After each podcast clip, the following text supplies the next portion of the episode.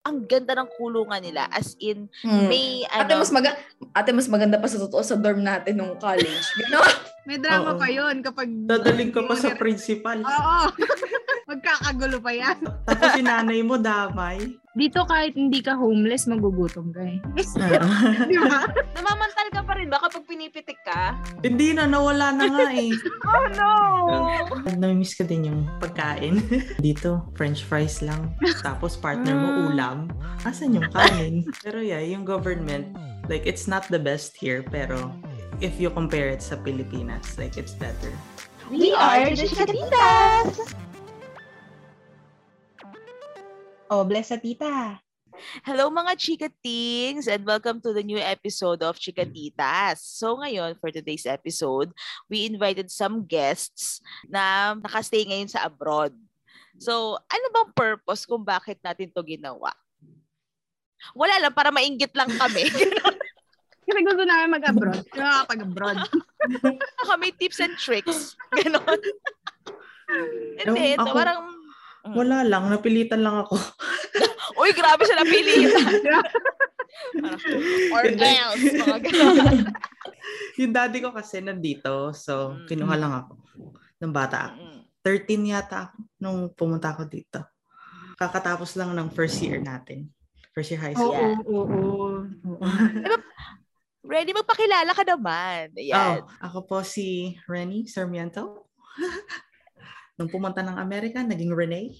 Renee. oh, really? Okay. Oo. Hello, Renee. Alam ko meron ka, may tawag sa'yo dati eh. Ah, RR. Hindi, hindi, hindi. May isa pa. May Ano isa yun? pa. Mga tawag ng mga ka-service mo. Shit, Oh, Baby. nickname ko, Baby Love. Baby love. Oo. Pangalan ng bubblegum yun eh. Wala lang, naalala ko. Kasi si Renny Rose, Renny Rose kasi tawag namin sa'yo before eh, di ba?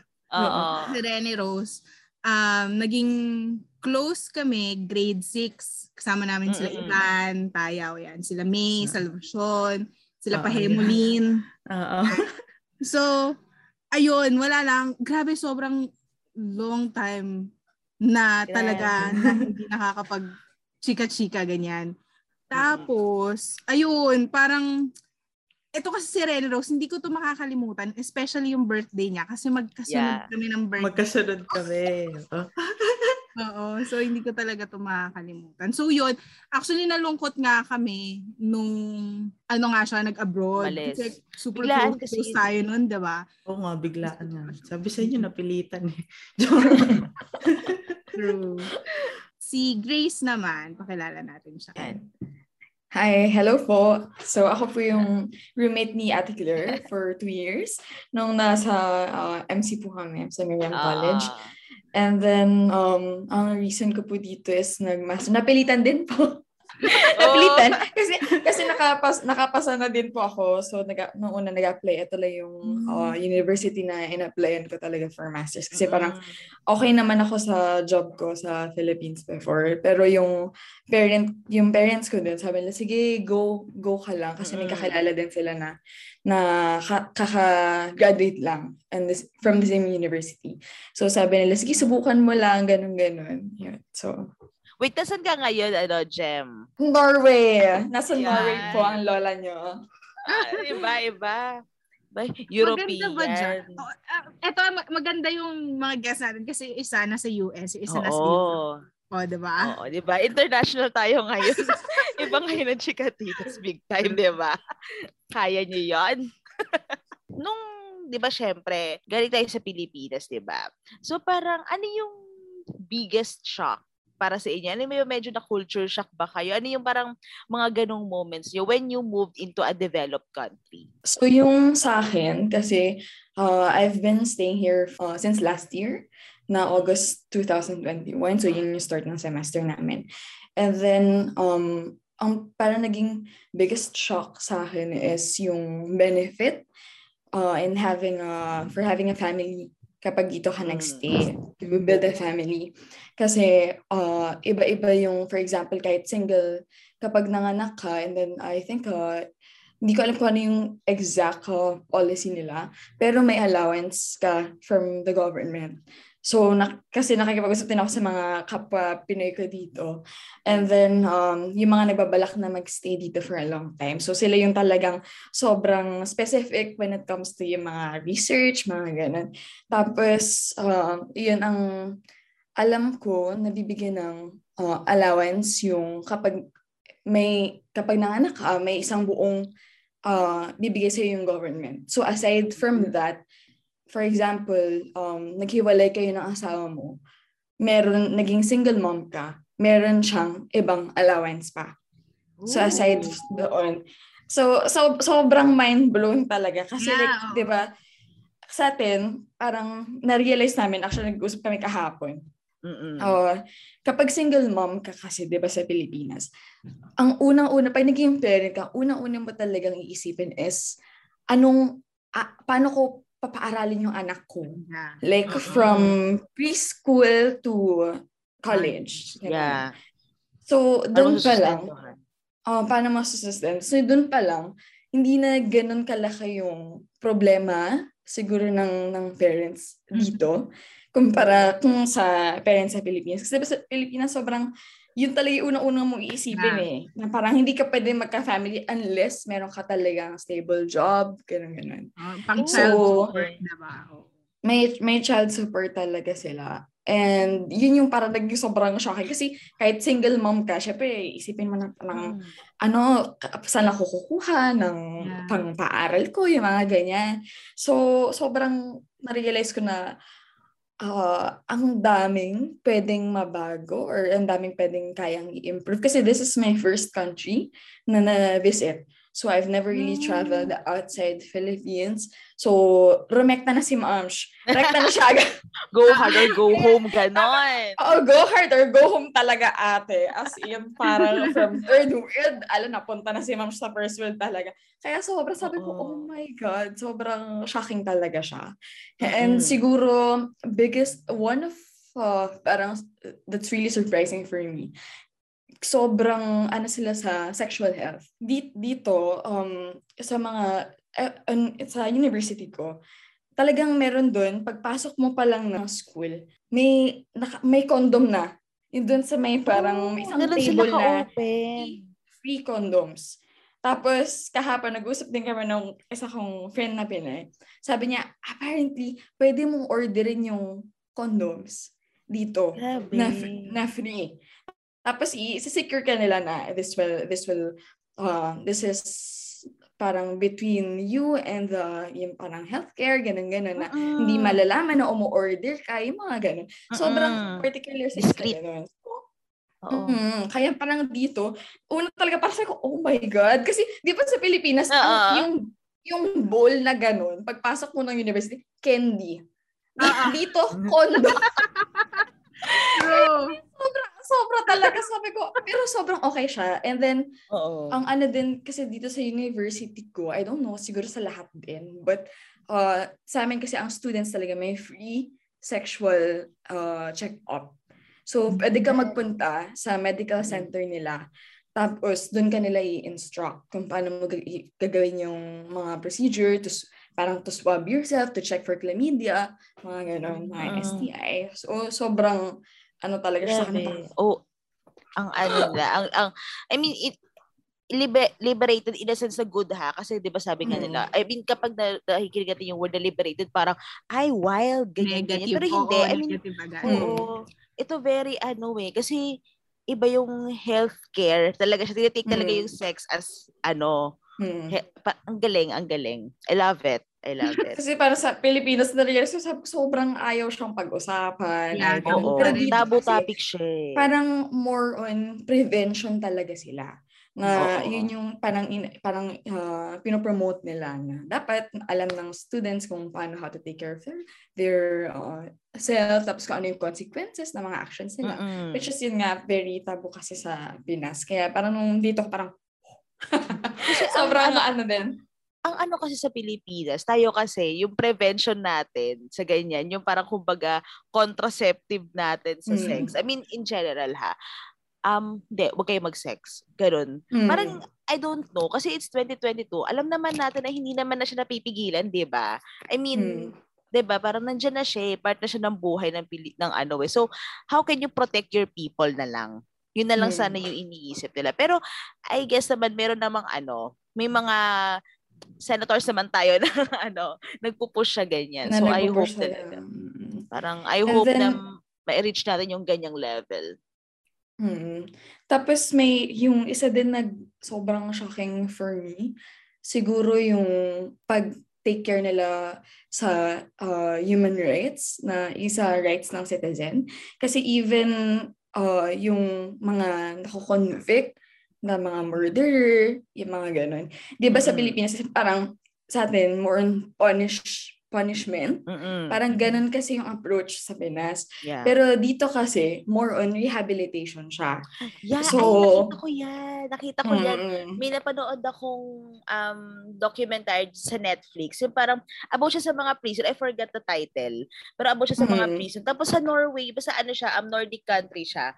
Either Norway or sa Sweden ata siya. Basta yung ang ganda ng kulungan nila. As in, Mm. may Ate, ano... mas maga- ate, mas maganda pa sa totoo sa dorm natin nung college. Ganon.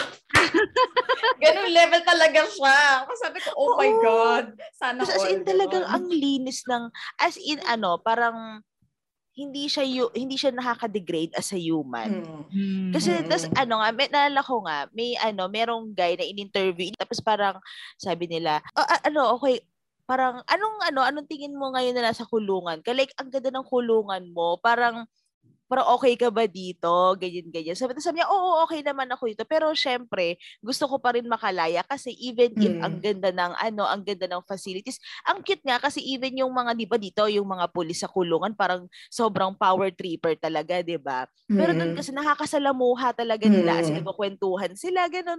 Tapos para sabi niya, kahit maganda yung experience dito, kahit maganda yung facilities, you're still not free. Parang wala pa Mm. rin yung freedom mo. So, syempre, gusto pa rin nilang, ano, parang kumbaga, inaalagaan talaga nila yung, ano, yung pagiging tao mo, yung soul Mm. mo. Talaga gusto Kasi ang magbago. dito ate, nagulat din ako na, kunyari, pagka, for example, teenager, tapos nakulong ka. Pag sa kulungan, meron ka pa ding right to education. So, hindi Mm. tumitigil doon yung, parang, di ba kasi sa atin, kapag ka nahuli ka, wala na. Parang sira na yung Oo. buhay mo. Parang ganun, may ganun siyang notion. Pero dito kasi parang, it's an opportunity for them to be better kapag nasa kulungan sila. So, sabi ko, sobrang grabe talaga. Mm-mm. grabe. Grabe. Yung sa unemployed din na citizens. So, kapag unemployed, pwede kang mang-request from the government. For example, na-fire ka. So, pwede kang mag-request ng tulong, assistance from government. So, bibig, bibigyan ka din nila ng assistance talaga for that. For example, uh, mental health, nagde-decline yung mental health mo because of your work, mga ganun. Tapos, pag may mga problem, personal problems talaga, I think, hindi ko alam kung ano yung specific, pero you can ask or seek uh, assistance from the government kapag ka Mm. talagang. So, parang ang na, ano ko sa akin, sabi ko, oo nga kasi kapag ka, kasi diba sa ano, Pilipinas, parang may naririnig tayo before na, parang hindi ka magiging successful kapag, uh, is, para isisisi mo ba? Ang daming factors kasi, di ba, na sa Mhm. Pilipinas na para maghihinder talaga sa'yo to really become like, uh, siguro yung standard, own standard mo ng being successful. Yeah. Parang ganun. Pero dito kasi, parang, y- lahat, lahat na, ang daming ino-offer ng government sa'yo. So, it really depends on you kung Oo. paano mo gagamitin yung resources mo. So, parang ito na yung masasabi mo na, ito na, kasalanan mo na to pag hindi ka pa dito. Ganon. Dito mo siya masasabi kasi nga parang wala, provided naman lahat. So, kaya parang dito mo maano din na sobrang bihira like sa Pilipinas. Hindi ako nakakita din talaga ng Norwegians. Never ako Mm. nakaka- nakasalamuhan ng Norwegian doon. Mm. Siguro kasi parang na-realize ko na ano talaga sila din contented with what they have here. Parang doon ko lang din na-realize na Mm. oo nga kasi parang bihira lang ewan ko kung sa Euro- ibang parts ng Europe lumilipad sila or anything but yun sabi ko siguro kung ako din citizen dito parang ano din ako magiging Oo, parang ba't ka pa aalis? Mm-mm. Diba? Parang ganun. Alala ko tuloy, parang ano, may ganyang, I forgot kung sino nagsabi, sa, sa debate dito sa, di ba recently nga nagkaroon tayo ng election, si, I, I think it's Lenny Robredo, correct me if I'm wrong ha, mga chikatings ha, correct niyo ako. Pero may nagsabi kasi na yun yung aim nila for the OFWs here in the Philippines na um, kung aalis man sila ng bansa, hindi dahil kailangan na kailangan na nila. More on, okay, parang ano lang, either mag, de, either mag-travel sila or parang wala lang, gusto lang nila talaga mag-ibang bansa doon lang gusto mamuhay. Hindi kasi 'di ba karamihan din naman kasi ng Filipino din ng abroad na kaya sila nag-abroad kasi mas malaki yung kita, mas Yeah. parang ito, ang ang lungkot nga kasi 'di ba dito sa Pilipinas, sa mga Pilipino parang kino-consider na greatest achievement pa pag nakapag-ibang bansa ka na, pag nakaalis ka sa bansa mo, which is ang lungkot sa Filipino kasi yung yung 'di ba kapag narinig mo, uy, nag-ibang bansa na sa ito, asenso, parang Yeah. 'di ba? Yung ganun yung thinking. So ang ganda kasi yun dyan nga sa Norway, yun nga ba, yun, yun, yun yung ang patriotic. Alam mo, yun, hindi nila kailangan ano, gusto nila na sa, sa, sa bansa nila kasi nga, Mm. kasi mahal sila ng bansa nila. Yun yun eh. Ba't Mm. ka pa aalis sa bansa? Ba't pa ako aalis ito? Eh, mahal ako ng bansa ko, di ba? So, Mm. ayun. Galing, ang ganda. Okay, si Rennie naman. Mm. Renee. Oh. Renee, so, ayun. ano yung biggest shock for you nung napunta ka naman sa US? Ah, I think yung biggest shock ko nung nag-umpisa na ako mag-school. Mm-mm. And nag-umpisa kasi ako dito 8th grade. Kala ko, Mm-mm. umpisa agad, like, kasi natapos ko sa Pinas first year. Kala ko Oo. magsi second year high school agad. Hindi pa pala. May extra Oh. pa. Oo. Tapos, nakakashock lang kasi, syempre galing tayo ng private school. Nung bata Yeah, yeah, tayo. yeah. Tapos pagdating ko dito, naging public school na ako. Mm-mm. So parang mas malaya ka. Oh my. God, okay. hindi ka nila hindi ka nila pinakikilaman, walang pila-pila. Oh, true. Guys, sa School mga pa chika, naman tayo galing.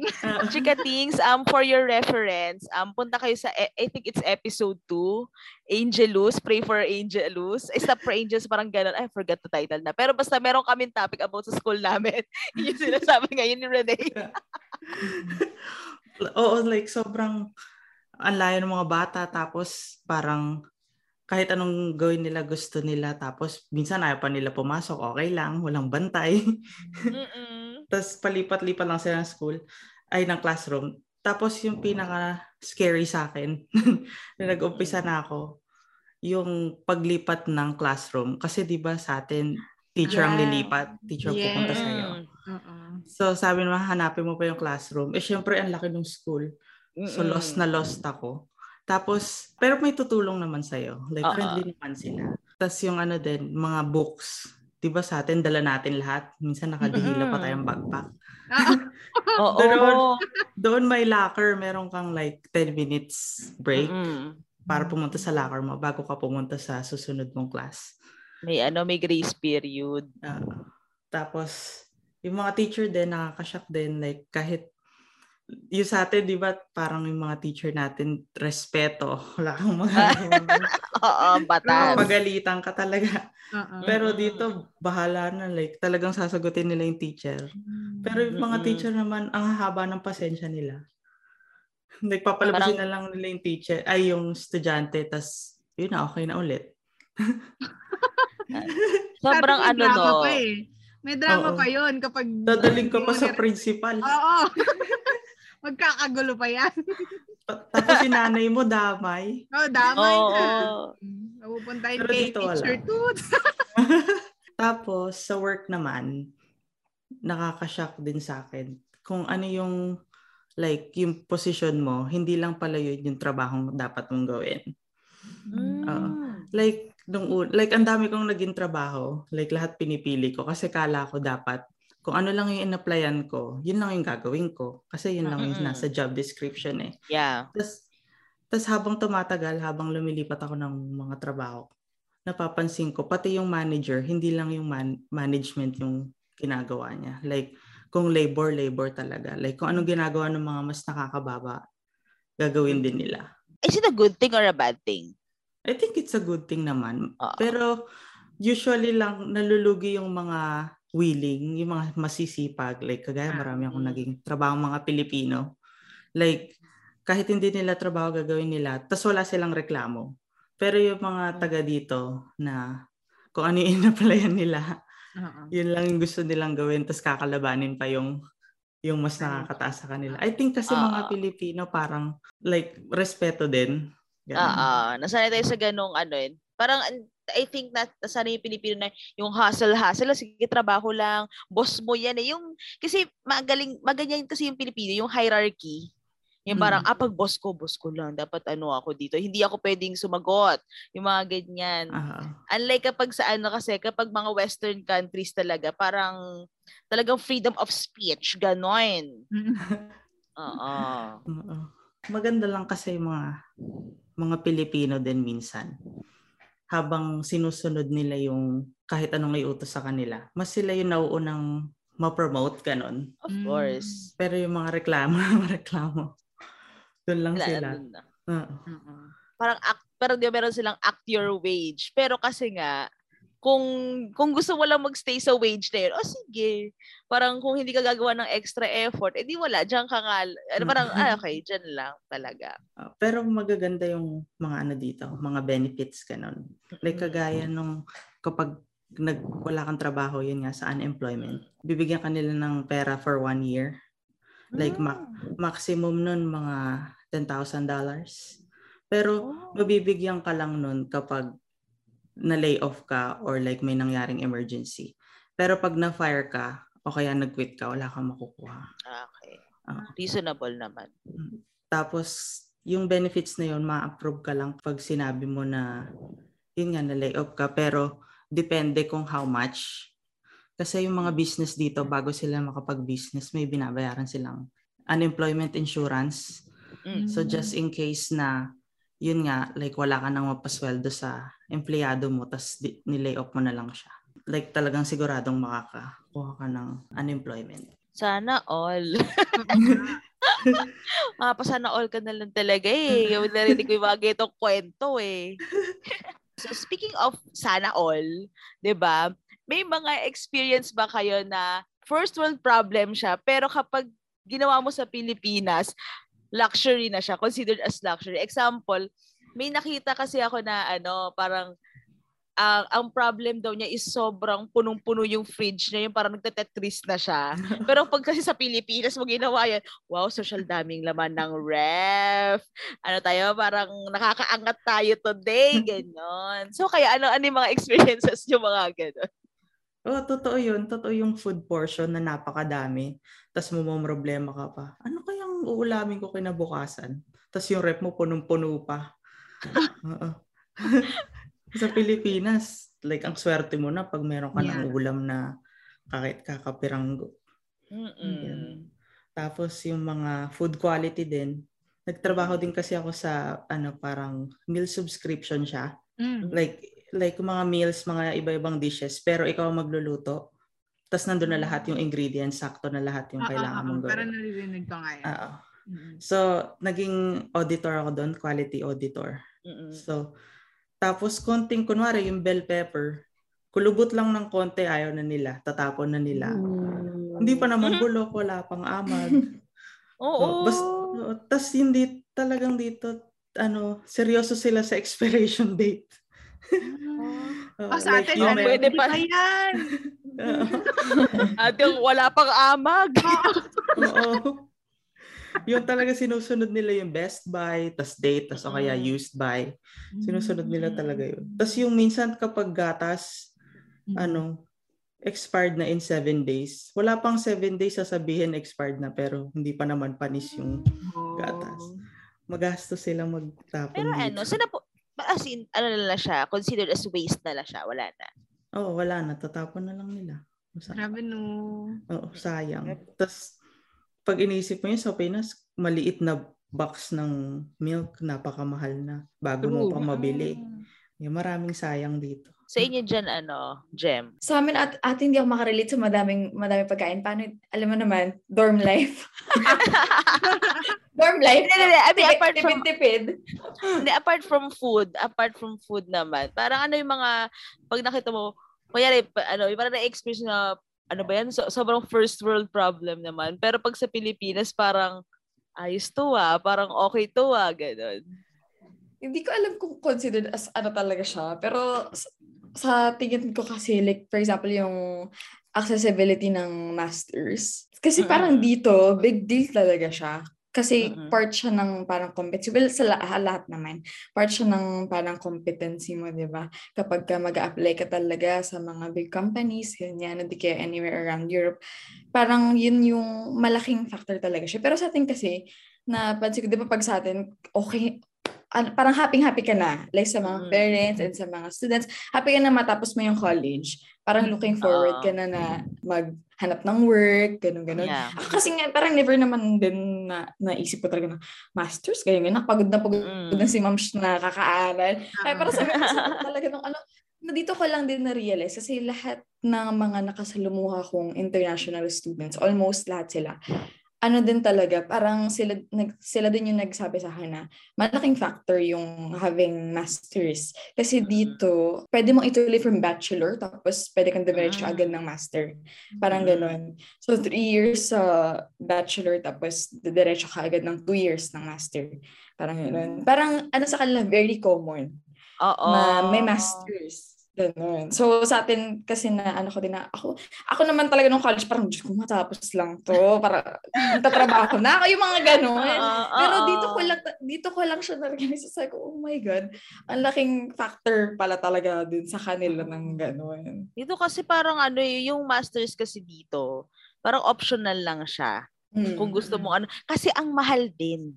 Ang Mm. mahal din kasing mag-masters. So parang, ayun nga. So parang yung nga, considered nga siya as ano, third world luxury. Kasi kung dyan is parang, I mean, it's a, it, it's a, ano naman na first world problem siya. Mm. Pero kasi, I mean, it's common. It's, that's Mm. how common it is there sa Norway. Kasi yun nga, parang, ah, hindi, normal lang yan dito. Ganun. Ayan. So, for the next um, question, ito actually medyo nabanggit nyo na, pero kung may mga gusto pa kayong i-add. Kasi napansin ko yung mga sagot nyo kanina, nakakaingkit eh. Yung mga dun pa lang sa biggest shock for you when moving into a developed country. Pero ito, parang ano ba yung mga ano, experiences nyo dyan na you wish your fellow Filipino in the Philippines ito, na nararanasan din namin. Apart from sa mga na, ano nyo na, nabanggit nyo na kayo na. Kasi ako kanina, napapasana all talaga ako. Mm-mm. I think yung magandang experience, sana like, yung komportabling life. Yeah. Yeah, like yung hindi mo na po problemahin yung kailangan ulamin bukas. Kasi marami namang like namimigay dito. Like pumunta ka lang sa food bank, meron ka ng pagkain. Like tapos kapag gutom ka, hindi mo na kailangan mag-budget minsan. Kung gusto mo kumain sa labas, kain ka lang sa labas. Kasi usually sa Pilipinas, gusto nila lutong bahay kasi mas nakakatipid sila. Yeah. Ganun. Ay, sorry, ano rin, yung ano, yung, ano, what do you mean yung food bank? Oh, ah yung mga, yung parang ayuda sa Pilipinas. Um, Oo. so, Like, everyday yon like may mapupuntahan ka lang parang, like, minsan, usually sa church siya, kaya sa schools. Tapos marami na Ah. silang pagkain at saka mga grocery na binibigay sa'yo. Libre yon Hmm. Tapos kung ilan kayo sa bahay, ganun din kadaming portion yung ibibigay. Kunwari, tatlo kayo sa bahay. So, tatlong bag na maraming iba-ibang klaseng pagkain yung nasa loob. Usually, mga dilata, tapos mga patatas, ganun. Mm-mm. Yeah. Ang galing, no? Ang galing lang. Parang, so, parang, walang, walang citizen dyan na namomroblema ng, I mean, ng gutom. Kasi di ba dito Ah. common kasi sa Pilipinas lalo na kapag mga sa street children or yung mga street dwellers natin, di ba? Parang common na parang talagang kung ano, kung wala kang makita sa pagpag, kung wala kang papagpag, wala, gutom Wala, ka wala. for it, ano, Mm. wala, rugby-rugby lang gano'n, para hindi magutom, gano'n. kahit yung mga homeless dito, yung mga taong walang bahay, Oo. mga, yung mga nakatira lang sa kalsada, meron pa rin silang benefits. Like, Mm-mm. usually libre sila ng mga healthcare, ganun. Tapos, mo. oh, usually may offer din sa kanila ng mga shelter, pero ayaw nila doon kasi may mga rules doon eh. Kaya ayaw nila Oo. tumira doon. Oh, pero y- kahit mga homeless dito, hindi magugutom. Grabe. Like, may mga pagkain na ibibigay sa kanila. Dito kahit hindi ka homeless, magugutom ka eh. Di ba?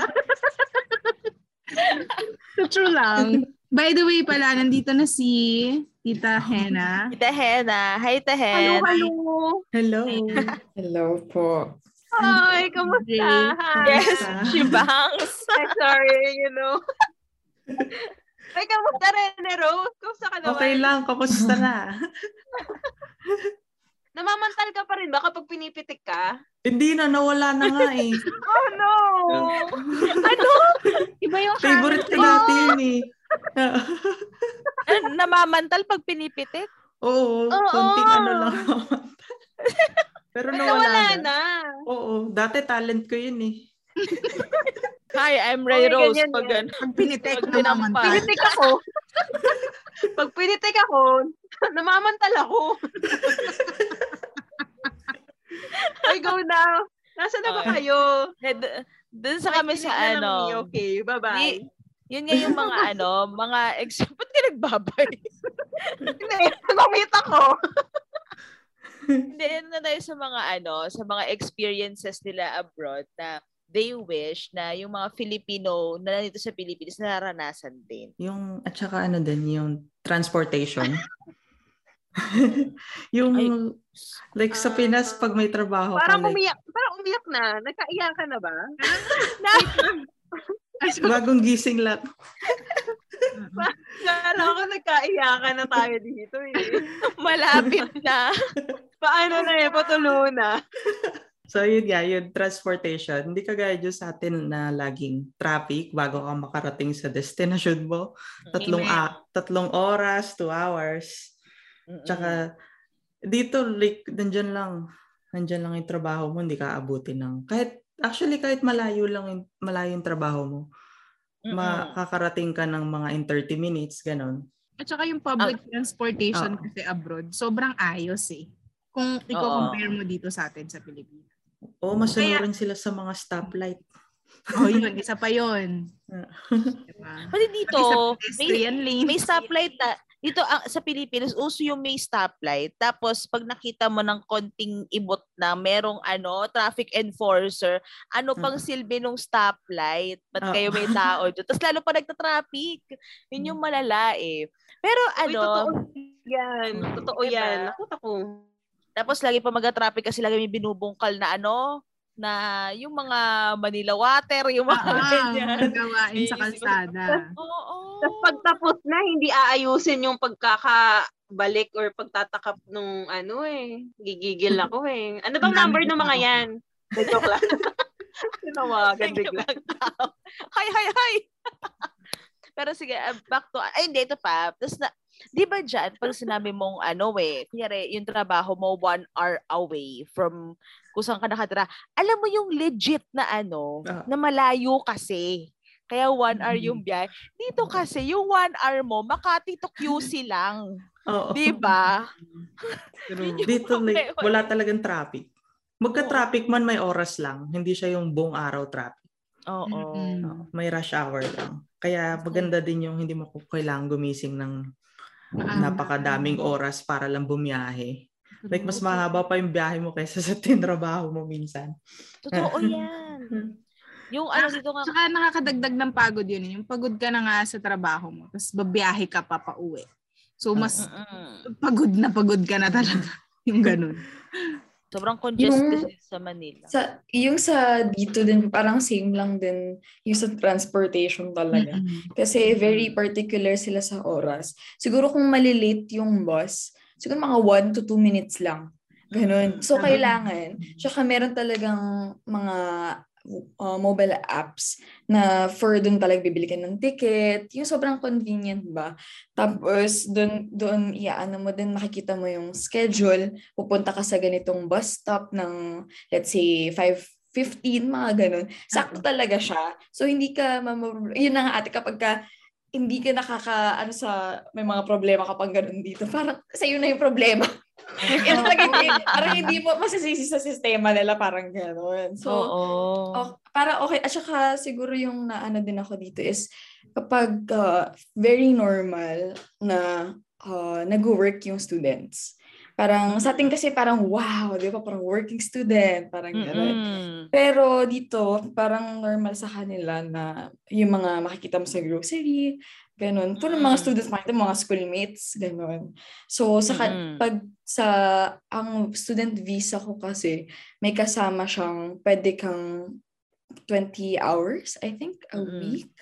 Basta may, may parang ganun silang, uh, ano sa'yo, parang yung, kasama sa visa mo as a Mm-mm. student, as an international student. So may mga, may choice ka talaga to work habang nag-aaral ka, ganun. Mm-mm. Oh, Pero hindi na- naman siya yung tipong nakaka-burn out na trabaho as a student. Kasi di ba pag student ka kasi minsan bombarded ka din sa Hmm. ano mo eh, sa school mo. Pero yung work naman dyan, hindi naman siya yung ganun yung tipong, di ba minsan may ganun, tapos toxic pa yung boss mo. Parang ano Hmm. pa iuutos sa'yo. Dyan naman, hindi naman ganun. Dito, so far naman, kasi may mga Pinoy din akong kakilala na nag-work din habang nag-aaral. Okay naman, na-enjoy nila kasi part-time lang siya. So minsan, at saka very considerate yung mga, for example, manager. Ganun. Kasi Mm. alam, parang sanay sila na students, part-time lang talaga. So naintindihan nila na yung students, hindi sila makakakommit talaga na Mm-mm. kailan. Kaya hindi mo sila i-expect na, for example, exam week, ganun. Tapos gusto mo silang mag-take ng shift, na mga ganito. So, ano, flexible. Parang flexible talaga sila when it comes to students din. Dito, iba. Like, depende. Sa, una kong trabaho sa sa McDo fast food. Senior ako nung high school noon. Like, parang natripan ko lang, parang hindi na ako hihingi sa parents ko. Kunwari, Mm-mm. gusto ko magsine, ganun. Mm-mm. So, nagtrabaho na lang ako. Pero, hindi sila kagaya nung sinabi ni ate. na, like, depende siguro sa trabaho mo. Pero yung sa amin, toxic siya. So, kahit Oh. estudyante ka, mas inuuna nila yung trabaho kaysa estudyante. Ganon. Like, one time, meron akong, yun nga, exam week. Tapos, dapat mag, ano, nagpaalam naman ako maaga, pero kasi nga wala silang ipapalit sa akin. Mm-mm. Nag, binigyan akong write-up. Oh, Oo. Tapos, wala kang choice. Like, grabe kahit yung- naman. kahit yung, ang, ang reason mo para like sa school or anything, Wala silang Wala. pakialam. wala silang pake. Depende rin siguro sa ano, Mm. mapagtatrabahuhan mo kung like flexible Mm. ba or no. Mm-mm. Yeah. Kasi parang siguro para sa kanila, parang ikaw yung may kailangan sa amin eh. Kami yung Oo. nagbibigay ng pera Mm. sa'yo. So parang i-exploit ka namin. parang Oo, gano'n. parang ganun. Tapos kahit kahit kunwari may sakit ka, tapos nag-call in sick ka, kahit karapatan mo yon like kahit meron kang sick hours, Mm-mm. papagalitan ka nila. Paano kung kunwari kagabi hindi pa ako, wala pa ako may sakit, tapos umaga may sakit na ako. Mm-mm. Gusto nila lagi like two days or like one week before. So, Ano yung planado yung sakit ko? Parang in two days po lalagnatin ako. parang mas bullshit yun. Sick hours nga kaya meron ako nun, may pampalit ako Mhm. ng hours. Like, Oh. problema ko pa ba yun? Wala kayong pampalit ng Oo. empleyado. Yun lang. Kaloka. Pero kayo ba guys? Kasi nga, ikaw, ilan taon ka na ano, Renny dyan sa, ano, sa US? 13 ako nandito, 28 na ako ngayon. Ang tagal. Matagal. 15, no? 15. Yeah, 15. Citizen ka na ba dyan? Citizen ka na dyan? Ah, ah. nag-automatic akong citizen kasi nung kinuha ko ng daddy ko, Ah. minor pa ako, 13 pa ako. Ah. So, nung nag-citizen yung tatay ko, kasama ako. Kasama ka. Mm-mm. Oo. Tas- hindi ko na kailangan mag-exam, ganun. Mm. Grabe. Yun yung masaya nung pagbata, tapos nag-migrate. Parang less, ano talaga, Oo. less requirements and all. Ikaw naman, Jem, one year na, no? May one year na. Uh, Dyan mag one year ate itong August. Pero Mm. balak Tapos na- may na isang uh, year pa ako. Oh. Uh, dep, di ko pa po alam eh. Kasi yung, sa, yung course ko po is more on social work. And then, um, ayun, dito kasi kapag ka student, kaya na nag-masters ka, meron kang extra, two years yung masters ko, and then may extra year ka, ah, na ano siya, parang job seeking visa. Mm. So, bibigyan ka nila ng, bibigyan ka nila ng one year to look for a job na in line dun sa kung ano natapos mo. Ganun. So, depende sa'yo kung paano mo i... So, usually, may, may mga kakilala ko na, for example, um, fine arts, yung course Mm. niya, na nakagraduate siya, pero sa restaurant siya nag-work. So, Mm. all throughout, nag, ano siya, nag-iipon lang siya, ganun, hanggang sa makahanap talaga Mm. siya ng, ng company na mag-hire sa kanya na, yun nga, sa fine arts. So, yun yung ginamit niya yung buong job seeking year niya for applying. Ang saya. Pero ayun nga, kaya ako natanong kung yung mga years na, na nagstay kayo dyan sa mga kanya-kanyang bansa nyo. What makes you miss the Philippines? Ayan. Kaya na kasi binabash natin yung Pilipinas, ngayon naman mahalin Mm. naman natin yung Pilipinas. Sa akin, ate, weather. Sobrang, dati kasi excited ako na, woo, snow, ganyan, frozen, Oo. mga ganun. Kakatuwa talaga, eh. nung December, tumtuwa pa si mom. Mm. Siya ba? Emote-emote pa ako sa, ano, pero nung, oh my God, na-realize ko, ang tagal. Sabi ko, ang tagal, Diyos ko, Lord, hindi siya matapos. Tapos, tapos, yun, weather, at saka sobra yung food. Kasi sobrang Mm. masarap talaga ng food sa Pinas.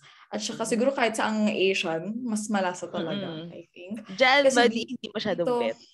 Hindi ko talaga bet yung food nila dito. Kahit yung sabihin nilang mga pastry, pastry, mga ganyan-ganyang Mm-mm. etched na bread. Hindi ko talaga. Dasal pa din.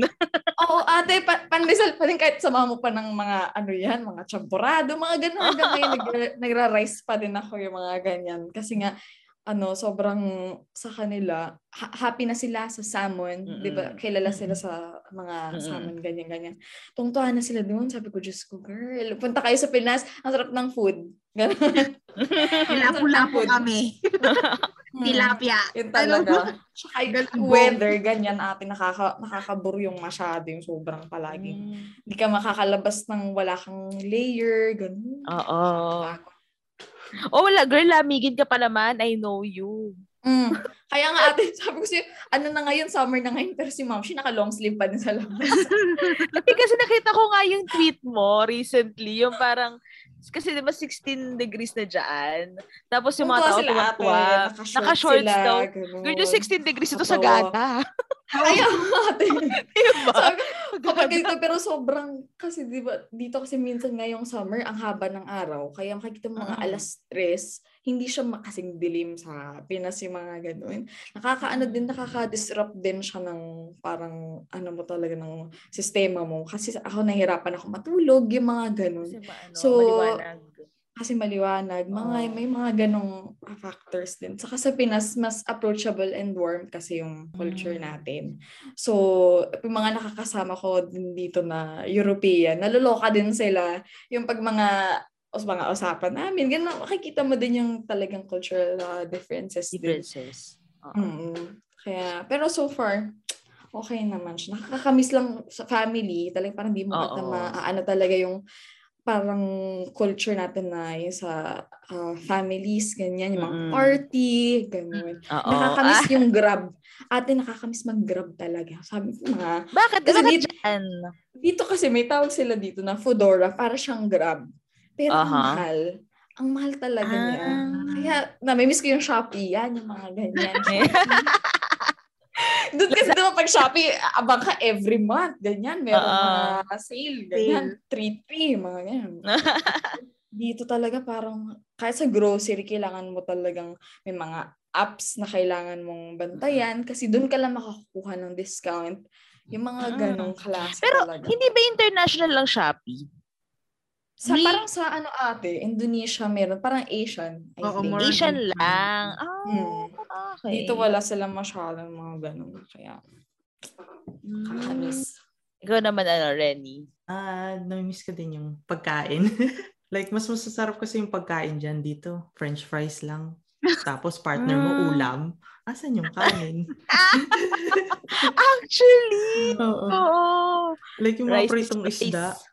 Mm-mm. Kanin syempre. Tapos meron ka dapat side na Oh. kamatis. Ganun. Ah, Kaya kami, ka- kami ni mama, laging Filipino food pa rin kami. Niluluto namin laging Filipino food. Bihira kami lumabas ng ng bahay para kumain sa labas kasi mas masarap talaga yung Filipino food. No. Yun ang nakakamiss dyan. Tapos, nakakamiss din yung maingay. Oo. Like, yung paglabas mo, ang daming tao sa labas. Friend mo lahat. Oo. like, lahat ng kapitbahay kilala mo. Dito yung mga Mm. kapitbahay, hindi ka papansinin. Tapos paglabas mo, like napakatahimik, walang tao. Maaga pa yun ah. Like mga tanghali. Tanghali sa Pinas, ang dami ng mga bata naglalaro sa labas. Dito yung mga bata, hindi pa marites. maglaro. Oo. yung parang nakakamiss. Ta- minsan naniniwala ako sa ano yung it's more fun in the Philippines. Ganun. Mm. like, mas masaya dyan kasi lahat kilala mo. Mm. Dito, like, kung mag-isa ka, mag-isa ka lang.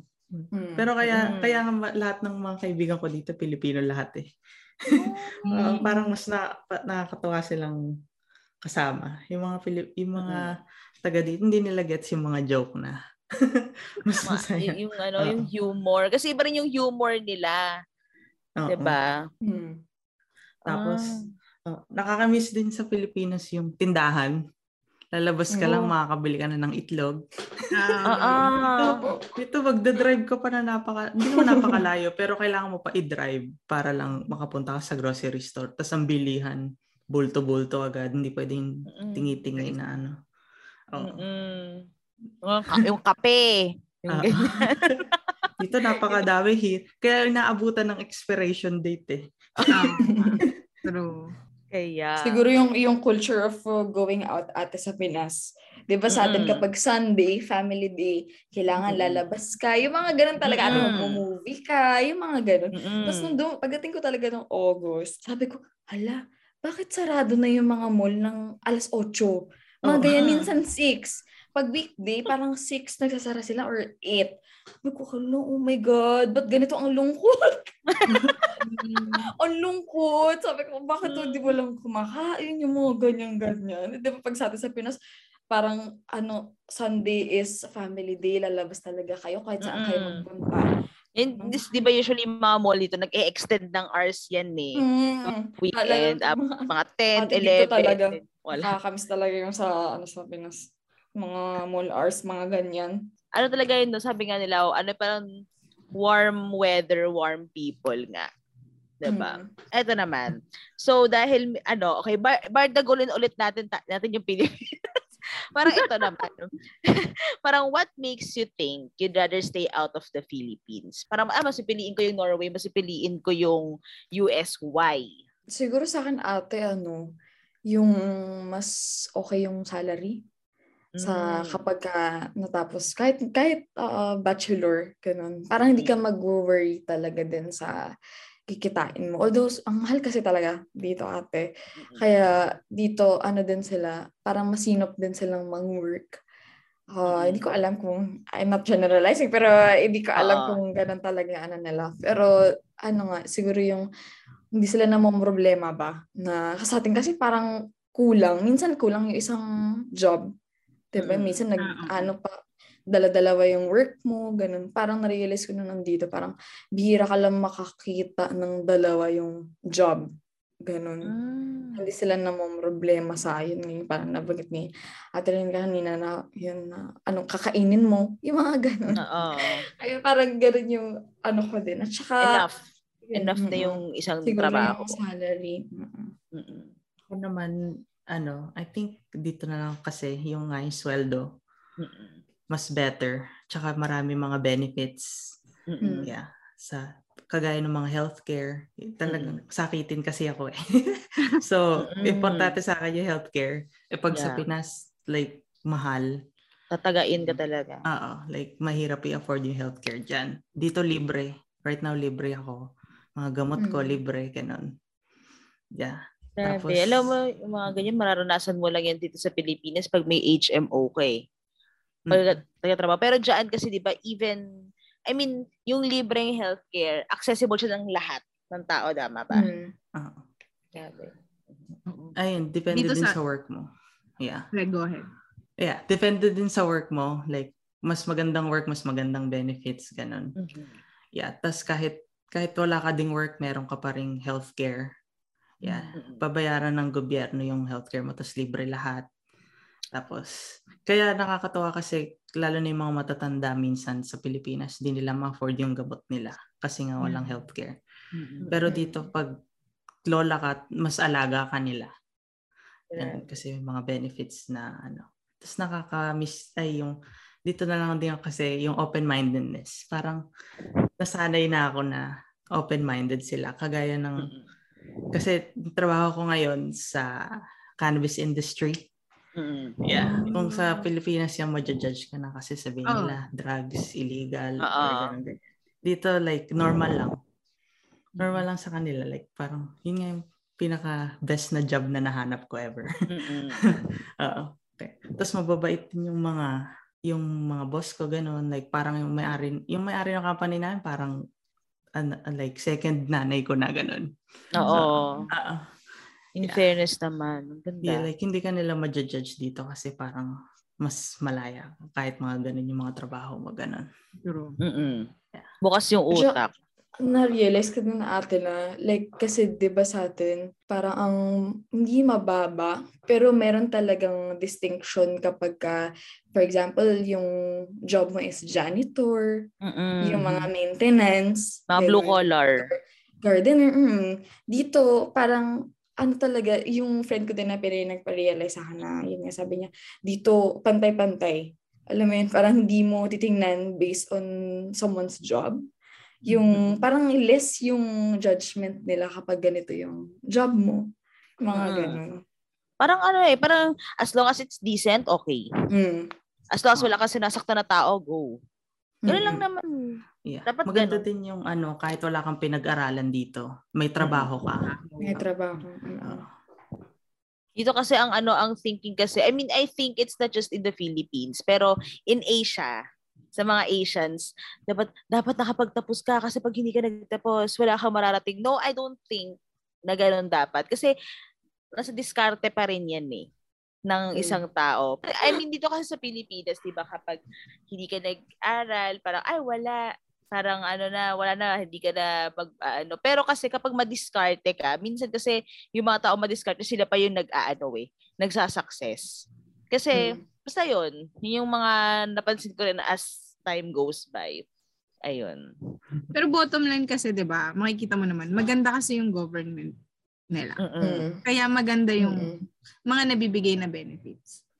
Mm. Mm-mm. Kakatapos na kasi na election, so medyo may- ano pa kami eh. Pero totoo Ang ate, over kasi parang, di ba sa atin, ang ano mo talagang una mong tatakbuhan, lalo kunyari, wala ka namang family Mm-mm. na pwede mong uh, to ask uh, help from, ang una mo talagang tatakbuhan talaga as a citizen is government naman Yeah. talaga. So, sa tingin ko, ah, malaking factor din talaga siya. Para usapan namin ng isang Pinay na kasama ko din na student din dito na sabi, pero yun talaga, eh, sabi ang Norway talaga, alam mo, pinagpala sila kasi nga, yun hindi corrupt yung Mm-mm. government. So, bihira ka lang makikita na nagpo-protesta yung mga ganun. Kasi wala, naman, wala naman talaga silang Ikakaprotesta. ikakaprotesta. Parang gano'n. Parang, ano, girl, ano pang hihingin mo? Parang gano'n. Parang gano'n sa ate. Kaya t- naiintindihan ko, ah, okay, oo nga, totoo nga. Na ano Mm-mm. naman sila. Kapag ka walang problema masyado. Siguro, ano din, factor din. Kasi dito, parang 5 million lang naman yung population nila ate. Mm-mm. So, kumpara naman sa Pilipinas, di ba, madami talaga tayo. Kaya, ayun, parang mga, may mga ganong factors siguro. So, Dito na ayan. sa Amerika, marami din Mm. silang reklamo. kahit, kahit maganda na yung gobyerno, marami pa rin silang, marami din mga nagpo-protest, ganun. mga issues. Like, Ah. hindi sila satisfied ba? Mm. Meron na yung mga sa ano, mis, alam ko parang throwback na lang, yung mga grabing nonsense na ano, na protest like yung sa face mask. Oo. Yung may mga ganun, Mm. that, that- that's so first world country problem. sa mga Napakalaki ng issue nun dito, Oo, like sa oo. mask. Parang- Like, galit na galit sila. Mask lang naman. Oo. Samantala sa Pilipinas, naubusan kami ng mask. Kasi nag-donate tayo na. Dito ayaw nila mag-mask. Di ba? Tapos kayo ayaw nyo mag-mask. Pero ayun. Pero yeah, yung government, like, it's not the best here, pero if you compare it sa Pilipinas, like, it's better. True. I think ano eh, parang na-realize ko ah, ang, ang takeaway ko for this episode. I think it's really the system eh. Lahat ng tanong natin eh about yung ano ba yung mga biggest shock nyo, yung like the benefits and all. It ano talaga, it boils na talaga yung sa ano eh. Yun nga yung sabi nga ni Tita Lynn, yung the, if maayos yung government mo, okay siya. Pero kung papipiliin kayo kasi 'di ba kung yung tao yung I mean yung mga tao nakapaligid sa'yo, kung pipiliin kayo kung mga taga US o taga Norway or Pilipino, mas pipiliin, sabi niyo mas warm ang mga ano, mga Pilipino. I mean, tiga mo si Renny kahit nasa US, Filipino friends ang pinili, 'di ba? 'Di ba? So sayang lang kasi I mean, yun nga, maayos kasi yung mga Pilipino. It's just yung mga nasa taas. Yun lang talaga yung I think it's the problem. Mm. Although, kung Kasi titignan mo na-realize ko, ate, ano din, parang mabilis naman talagang sumunod yung mga Pinoy. Kailangan lang makakita nila yung parang kung sino susundin nila. Yeah. Yung mga simpleng ganun ba? Feeling ko parang Mm-mm. malaking factor siya, para siyang ripple effect. Kapag nakita Oo. nila na, na ganito yung, yung patakaran, na nasusunod Mm-mm. naman talaga, hindi lang yung parang putyo-putyong Oo. ano, mga policy, ka lang. ganun. Oo. So, feeling ko pag nakikita naman, kahit sino naman siguro citizen na ano, talagang susunod naman kung alam nilang maganda yung effect ng Oh, kung reasonable naman. I mean, kasi 'di ba dito uso kasi sa Pilipinas, sumunod ka na lang, wag ka nang ano, Mm. wag ka nang question, ganyan. Pero kung nga tama naman, kung nakikita mo nga naman na reasonable naman kasi yung policy nila, bakit ka bakit ka ano Mm. hindi susunod? So, ayan nga guys, yun yung mga chika-chika natin ngayong ep- for this episode. So, ang saya lang no, ang saya lang makita nung ah, pwedeng ma-experience ng Pilipinas at mga kapwa natin Pilipino kung maayos lang yung sistema natin. I mean, the reason din kasi na na, na, na, na ginawa naming topic to is kasi para makita natin kung ano yung kayang ibigay ng gobyerno. Kasi kung kaya nila, bakit hindi natin kaya? Kasi Mhm. 'di ba sabi nga ni ano, sabi nga ni ni ano ni Jem, they only have 5 million dyan na population sa Norway, eh ang daming-daming Pilipino dito. So parang ano pang excuse mo, ang daming nagbabayad ng tax, 'di ba? Mm. Ang daming nagko-contribute sa government. What's what's stopping the Mm. government ah na ibigay sa atin yung mga ganong benefits, 'di ba? So ang saya Mm. lang makita na hindi corrupt yung government ng mga mga Mm. ganong bansa. Ayun. But thank you guys for sharing your ano, experiences. Kasi 'di ba? Thank you, thank you. At least, Thank you. naka, nakakita kami ng ano bang life yung meron kayo dyan. Mm-mm. Yung mga nami-miss nyo dito, ganyan. So, ayun, thank you for sharing and for Thank guesting sa amin. Thank Ang you. saya po mag-guest sa podcast nyo. Wow. Oh, masaya, masaya. Enjoy yun. International levels. Yes, umabot- Pumunta tayo sa US at Europe. diba? So, ayun nga. So, mga chikatings, I hope you enjoy our- this episode and um, follow us on Instagram para updated kayo sa mga bago naming episodes. And also, subscribe na kayo sa Spotify para naman tumaas-taas naman yung ano, aming mga... Oy, pero nakakatuwa ha. Medyo tumataas na ang ating mga listeners. Salamat, salamat sa mga ano dyan, sa mga constant listeners dyan. You know who you are. So, ayun. Thank you, guys. Thank you Ulitin. po. For sure, may next time pa naman. Bye. Thank you. Bye-bye. Thank you po. Bye-bye. Thank you. Bless Thank you po. Bye, bye-bye. Wow, umabol ka pa rin ah.